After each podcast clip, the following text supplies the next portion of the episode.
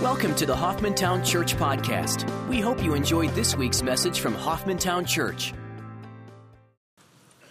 Do you know somebody, or do you have somebody in your family that uh, has has hearing problems? My dad, uh, when I grew up, my dad had had a cold or some kind of virus when he was when he was young, and as a result, he had lost his hearing in his right ear. So I've always been very sensitive to make sure that we speak to the ear that uh, he's able to hear out of. Right? We can, I can remember going to restaurants and making sure we orchestrate who's sitting where specifically so that he could hear. Right? Have you ever had that? Have you ever been through something like that? You, you just become accustomed to it. You, you get used to being sensitive to that. And hearing is something very precious, isn't it? It really is. Uh, it's a gift from the Lord. And uh, I, I, tell you, I love the, the group that comes here that uh, they, they're not able to hear. And I love the hope that we have in Christ that one day, because they know the Lord, they're going to have bodies that are glorified and they will be able to hear. Can you imagine what that'll be like? I think that's so, so cool to think about, you know? God wants us to hear, God wants us to listen. The Lord desires for us to listen to what He has to say. And His Word is what we listen to. And through His Word, God begins to produce within us and cultivate within us faith. Faith comes by hearing, and hearing is how? By the Word of Christ, right? Romans 10 17. What a beautiful picture. When we're in the Word of God, God begins to renew our minds. God begins to give us ears to hear and to listen. And, and we begin, in effect, to wake up to the reality of our Father's voice. What a beautiful picture. One of the things we're going to look at this morning, and I, I, the timing of this, you can't make it up, at Acts chapter 7, verses 51, and we're going to look at the very first part of uh, Acts chapter 8, the stoning of Stephen stoning of Stephen. We've taken some time to look at what Stephen has to say to the Sanhedrin, to the, to the Sadducees who are filled with jealousy, to the Pharisees, arrogant. He's answered charges against him that were false. You've spoken against Moses and the law. You've spoken against this holy place, the temple. He's walked through Abraham. He's walked through Joseph. He's walked through Moses. He's, gotten into David and, and the whole tabernacle and temple with Solomon. And now he comes to this concluding moment. And it's a powerful one. See, I, I, think, I think one of the things that we do by default is we separate ourselves from some of the criticisms that are made towards the religious elite. Don't we do that? I mean, Stephen's not talking to us, right? Isn't that what we do? I mean, in, in our own minds, we literally go there. We say, oh, that, that's not pertinent to us. Well, I, I think at times, unfortunately, it is because all of us can be filled with jealousy. All of us can be hard of hearing, resistant to what the Holy Spirit desires to do within our lives. Believers always are to yield to the Lord. And as a result, we reflect his life and his attitude. We're to yield to the Lord. We're, we're to listen carefully to what he has to say. We're, we're to submit to him, surrender to him, yield to him, obey him. The word obey means simply to hear what he has to say and place ourselves under his authority. That's what obedience is. How does that take place? We get into the Word of God. We begin to listen to what the Lord has to say through His Word by the inspiration of the Holy Spirit as the Holy Spirit begins to teach us and to guide us and to direct our thoughts. Several things this morning as we look at this. First of all, the resistance of the Holy Spirit. Secondly, the revelation of Christ. What a beautiful picture is Stephen's about to walk through this, that the Lord is standing up. The picture is of him ready to welcome Stephen home. Thirdly, received into heaven. And lastly, we see a rage towards the church. First part of this, verse 51 in chapter 7, he says, You men who are stiff necked and uncircumcised in heart and ears are always resisting the Holy Spirit. You're doing just as your fathers did. Which one of the prophets did your fathers not persecute? They killed those who had previously announced the coming of the righteous one, whose betrayers and murderers you have now become. You who received the law as ordained by angels and yet did not keep it. What an indictment. Stephen, who has been discipled by the apostles, who has listened to Peter, who has gone and sat at the apostles' teaching day after day after day, understands and has a perspective of the Old Testament, recognizes how the Old Testament points to Christ in everything. And he's walked through so many of the types Abraham believed, and it was credited to him as righteousness. You, as a Sanhedrin, are saying that Christ is not the anointed one, the Messiah. You're saying that Jesus is not the promised one. And Stephen walks them through a 30,000 foot view of the entire history of Israel in order to show that God has been at work in their nation from the very onset. All of it by grace, all of it by faith. Christ is the connector of everything that he says. Whether it's Abraham who believes and it's credited to him as righteousness 400 years before the law was even given. Or whether it's Joseph who is a type of Christ who was rejected the first time and then received the second, and God uses him in order to bring salvation to those individuals. Whether it's Moses who's given the law who experiences miracle after miracle after miracle. The giving of the law was simply the acknowledgement of the need of grace. Because the law was given in order to shut up all men under sin, so that everybody would recognize that we are in desperate need of a Savior. The law was not given as some climbing ladder, step ladder, in order to get closer to God. Look how good I am. No. The law was given in order to reveal God's grace and the need that we all have of salvation. Whether it's the tabernacle, whether it's the temple and all the blood sacrifices and all the, even the way that you walked in, the laver and the, the altar, the table of showbread, the light going into the Holy of Holies, all of it spoke of Christ. And through all this, Stephen comes to the end and he absolutely indicts them. You men who are stiff necked and uncircumcised in heart and ears are always resisting the Holy Spirit. Proud, that's the picture of stiff necked, proud, uncircumcised in heart the story behind the story this is a Jewish individual speaking to a Jewish audience, and what he's ultimately saying to them is, You are not true Israel. Because true Israel believes in the Lord Jesus Christ. I think it's fascinating. You can see this pattern. We're going we're going to look at Saul in just a little bit. Saul is listening to all of this. Saul became Paul, right? Saul is listening to all of this. He's enraged.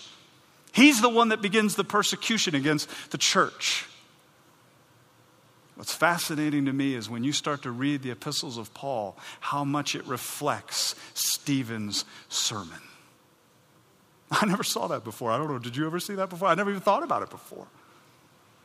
Paul obviously was impacted profoundly by Stephen's sermon, by his life, by his testimony, by the admission of who Jesus Christ truly is. And Paul in Romans chapter 2, verse 28 and 29 says, He's not a Jew who is one outwardly. This is after Saul becomes Paul, after he meets the Lord on the road to Damascus, after he's saved. He's not a Jew who is one outwardly, nor is circumcision that which is outward in the flesh. He's a Jew who is one inwardly.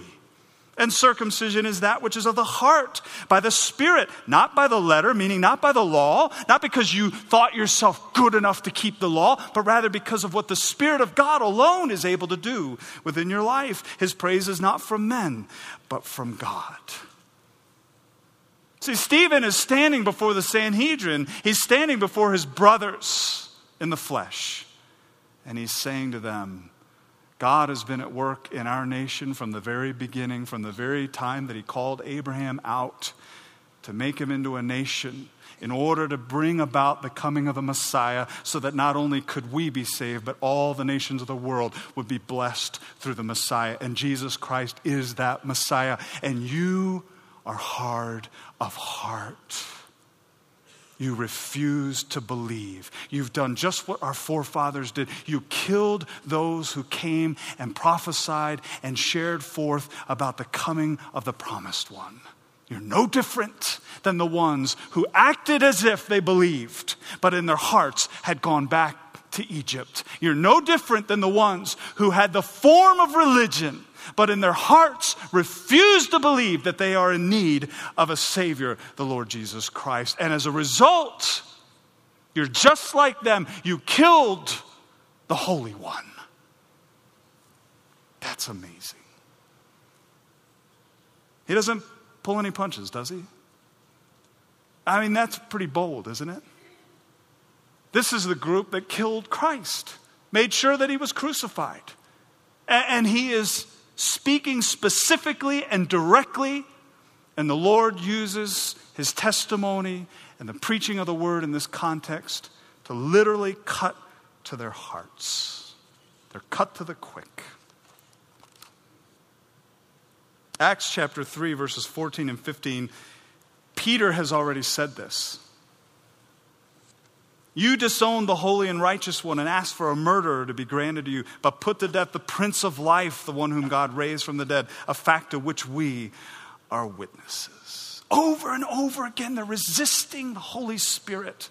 The word to resist there literally has the idea of rushing against in a hostile manner, assaulting, resisting by force and violence, refusing to listen to what the Holy Spirit has to say. Folks, can I ask you something this morning? What's become of our hearing? What's become of our hearing? Are we sensitive to the leading of the Holy Spirit? Do we recognize the voice of our shepherd? Or have we become so dull of hearing that we aren't responding to what the Lord wants to do in our lives. We have the form of religion. We may attend church every week. We may go to classes on Wednesday night. You may be a part of a Bible study on, on another day of the week. Maybe it's in the morning, maybe it's in the evening. Maybe you're in prayer. But have we become like the Pharisees or this Sanhedrin that we have become so hardened to the Word of God that we have the form but our hearts are far from the Lord. So I believe believers, unfortunately, can get to that place. We can know Christ. We can be saved. That's a done deal. But all of a sudden, we become comfortable in our lives. We become comfortable in our walk. We think that we've arrived. We think that everything's good. We think that we're better than everybody else. And as a result, we become hardened in our hearts to hearing what the Lord has to say to us. What's become of our hearing? You know how many times Paul says in the New Testament for the believer to wake up? Wake up. Stop slumbering. Wake up. Are we sensitive to the leading of the Lord? Are we listening attentively to the voice of our shepherd through his word? And are we quick to say, Yes, Lord, I'll follow? It doesn't matter why you've asked me to do this. It doesn't matter what you've asked me to do. It doesn't matter whether it interferes what I think needs to happen in my life. I just want to follow you because I know that's eternal life. Well, he goes on. Clearly, what Stephen has to say cuts right through them, right? He says, Now when they heard this, they were cut to the quick, verse 54, and they began gnashing their teeth at him. That's some picture, isn't it? Have you, I, mean, I, don't know, I don't know what to think about that. Do you? I mean, that's what it means. You'll be happy to know the Greek means gnashing their teeth at him. I've never had somebody do that to me. Have you? I, I mean, really, I'm, Maybe I've gnashed my teeth at somebody else. I don't, I don't know. What, what does that look like? The violence here, the anger, cut to the quick, literally means to be moved or torn emotionally. Angered. So angry. Why? Because what Stephen said to them was true. Was true. We saw this earlier in Acts 5:33 when they heard this. Remember the, the apostles were testifying to the Sanhedrin and Peter speaks to them and in, in chapter 5 verse 33 says when they heard this they were cut to the quick and intended to kill them and Gamaliel stands up and kind of saves the day. They're still flogged but he keeps them from being killed. You, you see how God has constantly been coming to them in order to present to them truth, and yet they have constantly from their hearts rejected the reality of the truth of Christ. They're cut to the quick. They began gnashing their teeth at him. But being full of the Holy Spirit, he gazed intently into heaven and saw the glory of God and Jesus standing at the right hand of God. And he said, Behold, I see the heavens opened up and the Son of Man standing at the right hand of God. wow. What, a, what an amazing. We already know that his face was shining like an angel when he began to testify. The Lord had already made his presence known in Stephen's life. The wisdom that he's speaking with, nobody could contest with. Even though there are false witnesses and tes- testimonies concerning him, nobody can contend with the wisdom that the Holy Spirit has given Stephen in order to confront the hard, arrogant hearts of this Sanhedrin, the religious leaders, the people that say they know God, but are far from him. The Lord gives him a vision, and I think the beauty of this is in verse 55 where he says, being full of the Holy Spirit. This isn't because of Stephen. This isn't because somehow Stephen's a good guy.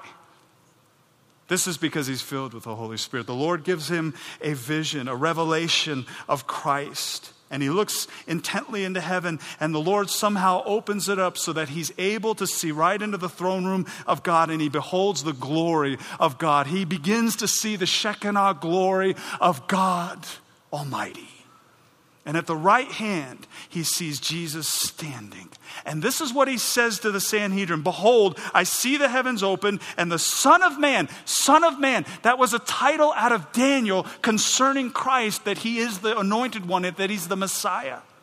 And once again, there's a testimony here to this religious group that Jesus Christ is truly the Messiah, the Son of God. Here he says, the Son of Man, the anointed one standing at the right hand of God. The importance behind that is that Jesus is the Son of Man, He's the Messiah, and He's standing in the position of authority and power. He is equal to God Himself. And when they hear this, they can't take it anymore. They can't take it. He's received into heaven. Verse 57, what do they do? How do they respond? They cried out with a loud voice. That word to cry out, krazo, is, is it's an amazing word because in and of the word itself, you can hear the anger, the bitterness that emanates out of them. Krazo, to cry out with anger and wrath. They cry out with a loud voice, cover their ears, and rushed at him with one impulse. When they had driven him out of the city, they began stoning him, and the witnesses laid aside the robes at the feet of a young man named Saul. They went on stoning Stephen as he called on the Lord and said, Lord Jesus, receive my spirit. And then falling on his knees, he cried out with a loud voice, Lord, do not hold this sin against them. Having said this, he fell asleep. How many times have we read through that and really not caught that? How many times do we read through this and it, it's kind of sterile to us? Maybe in our day and age it's become a little bit more vivid. Maybe what we're seeing in Iraq and what we're seeing take place in terms of the persecution of Christians throughout the world, maybe that this suddenly takes on a whole different thing. You know, I used to think that stoning was from far off. They'd throw stones at somebody. No, no, no. This was very personal. This was very up close. They would take stones and beat somebody till they were dead. It was very bloody, it was very personal. This wasn't from afar, this was up close. These individuals rushed upon Stephen, drag him out of the city, and literally beat him to death with stones.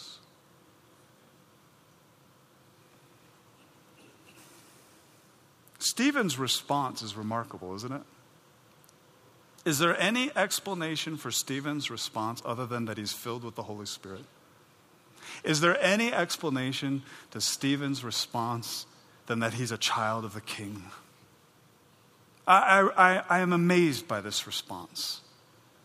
I'm humbled by it. I look at my own life and, and I don't, I, I don't, other than the grace of God, I know that that's not there.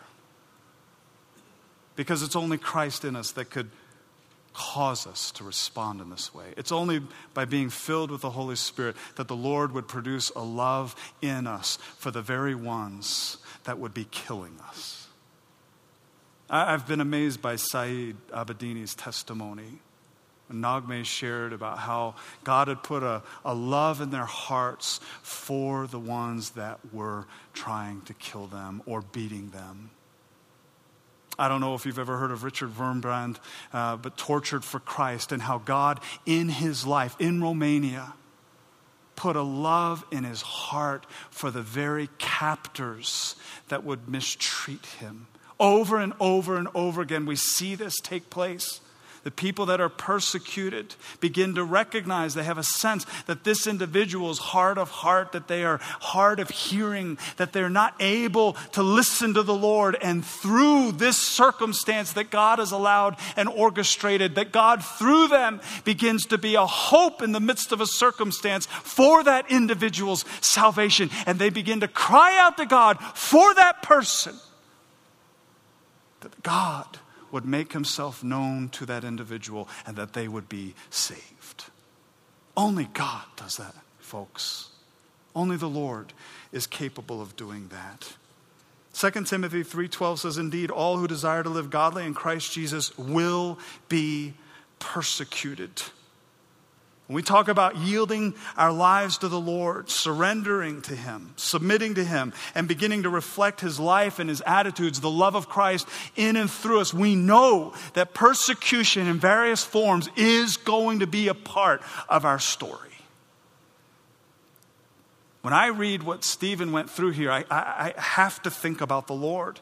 And when I think about what the Lord went through at the cross and how he responded, you can see how this is the Lord in and through Stephen. Look at Luke chapter 23, verses 33 and 34. Luke chapter 23, verses 33 and 34. I won't read all of it, I just want to jump into the midst of it. They crucified Christ. There's a criminal on one hand and, and another on the other hand, right and the left. But what was Jesus saying? What was Jesus saying? Father, forgive them, for they do not know what they are doing. That's remarkable. Is anybody here in their flesh, knowing our own hearts, capable of that? I think not. Father, forgive them, for they do not know what they are doing. If you look a little bit further down, you see in verse 46 and 47 Father, into your hands I commit my spirit. There's a forgiveness for those who are doing this. There is an absolute trust to the Father for their lives. In this case, it's the Lord, Father, I give you my spirit. Stephen's case, I commit myself to you. Receive me. Amazing. What's the impact of the Lord's words and actions? Well, Matthew 27, verse 54, we know about the centurion. When the centurion sees all these things, he says, Truly, this was the Son of God. He, he sees how the Lord is forgiving everybody. He sees how the Lord is walking through this. He hears the testimony of the criminals on either side of the Lord and what the Lord has to say. He was watched how God has walked through this circumstance. And he sees the, the earthquake and, and the darkening of the sun. And he says, Truly, this was the Son of God. Or Mark 15 39. After the Lord breathes his last. Truly, this man was the Son of God. What a testimony. Stephen is now giving his life for Christ. Lord, do not hold this sin against them.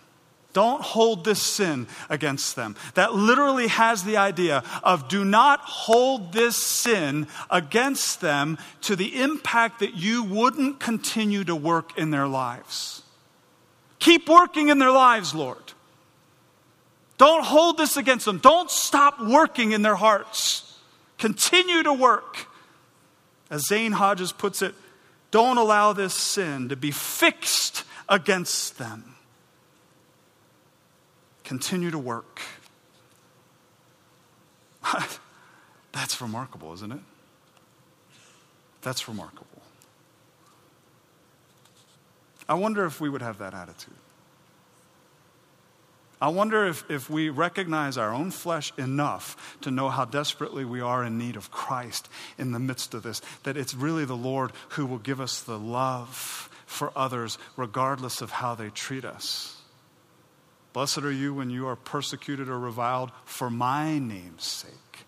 Why? Because you know we're children at that point. You know that you're my children.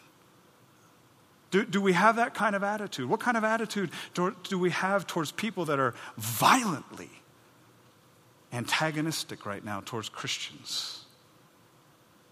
What, what, what's in our heart towards them? Are we hearing from the Lord? Are we listening attentively? Are our lives being transformed so that we begin to reflect Christ? Stephen was reflecting Christ. Even in the midst of terrible persecution and losing his life, don't hold this sin against them. what an amazing statement. Well, there's rage toward the church. You know, it's interesting to me in all of this is Saul, Luke artfully places Saul into the midst of this, the Holy Spirit leading Luke to write this. And in chapter 8 and following, he says Saul was in hearty agreement with putting him to death. Absolutely in agreement. Saul was hardened in his heart. He had heard this whole scenario. He had listened to the 30,000 foot view and absolutely thought that he was doing God a favor by agreeing with Stephen's death, with his stoning. And on that day, a great persecution began against the church in Jerusalem. They were all scattered throughout the regions of Judea and Samaria except the apostles. Some devout men buried Stephen and made loud lamentation over him. But Paul began ravaging the church, entering house after house and dragging off men and women. He put them in prison. Fascinating, isn't it? The, the church begins to be scattered. The word scattered, the diaspora, has the idea of the sowing of the seed. They thought they were going to stomp it out. Paul begins to ravage the church. It means to injure, spoil, damage, or destroy. he thought he was going to destroy the church. What did the Lord say about his church?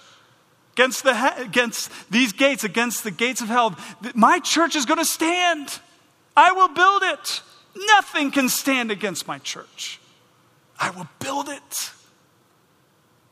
People are spread throughout the entire known region. They take the gospel with them. Their lives are a testimony of what God has done to change them. And in the midst of persecution, God begins to spread the church throughout the whole known area, and the gospel begins to spread. When persecution comes, folks, watch what God does with it. Watch how God uses difficult circumstances in order for Himself to be revealed through His people, and the light of the glory of Christ begins to shine in ways that are unimaginable and amazing to behold. Here we're introduced to Saul. Verse 58b says, The witnesses laid aside their robes at the feet of a young man named Saul. In verse 1 of chapter 8, we learn that he's in hearty agreement of Stephen's stoning. In verse 2, the persecution begins against the church, which is clearly something Saul begins to deal with. Verse 3, Luke tells us that Saul himself is the one ravaging the church. He's dragging off both men and women. By the way, that word dragging, if you look up that word throughout the New Testament, it literally means to drag. We're not talking about a metaphor here. We're talking about literal dragging. Go into homes, grab them, and drag them out to prison. And we're not talking about coming before a magistrate in order to find out whether we've got a fine to pay here. We're talking about making sure they are killed. Dragging them off, placed in prison.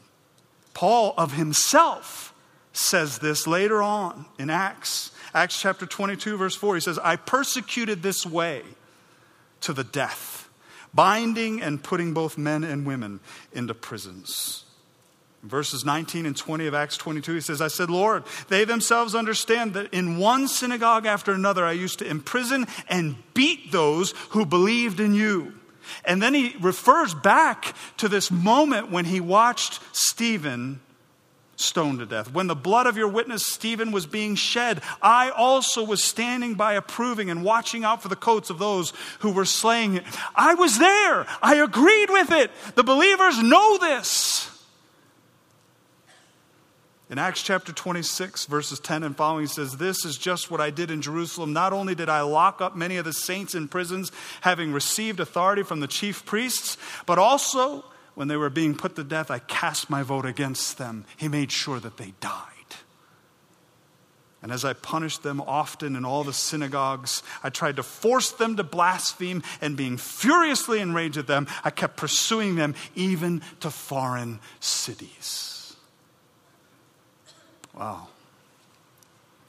Paul, a persecutor of the church, Saul, a young man, watching Stephen die. Stephen's last words Lord, don't stop working in their lives as a result of this sin. Do you think the Lord heard Stephen? you think the Lord listened to what Stephen had to say? You think the Lord led Stephen to say that, to pray that?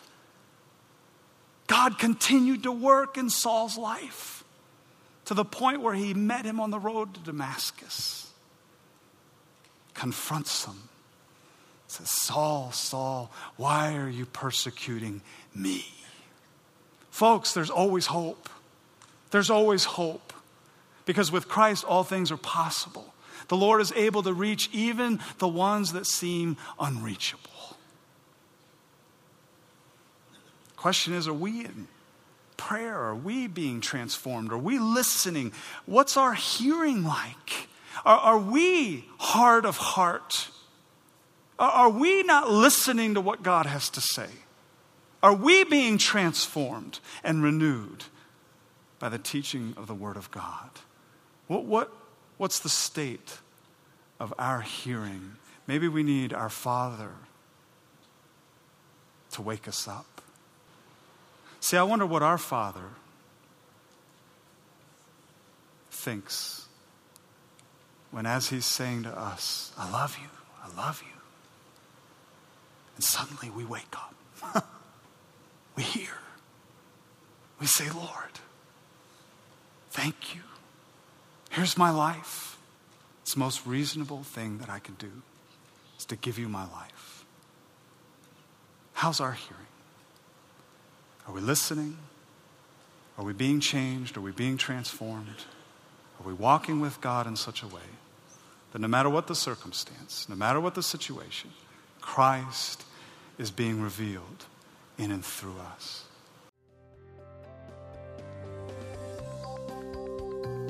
Thanks for listening to the Hoffmantown Church Podcast. We'd love to hear how God is working in your life. Everyone has a story. Please tell us yours. Visit www.hoffmantown.org and click on the Tell Us Your God Story link on the homepage to share yours with us. Thanks for listening to our podcast, and we hope you will join us next week.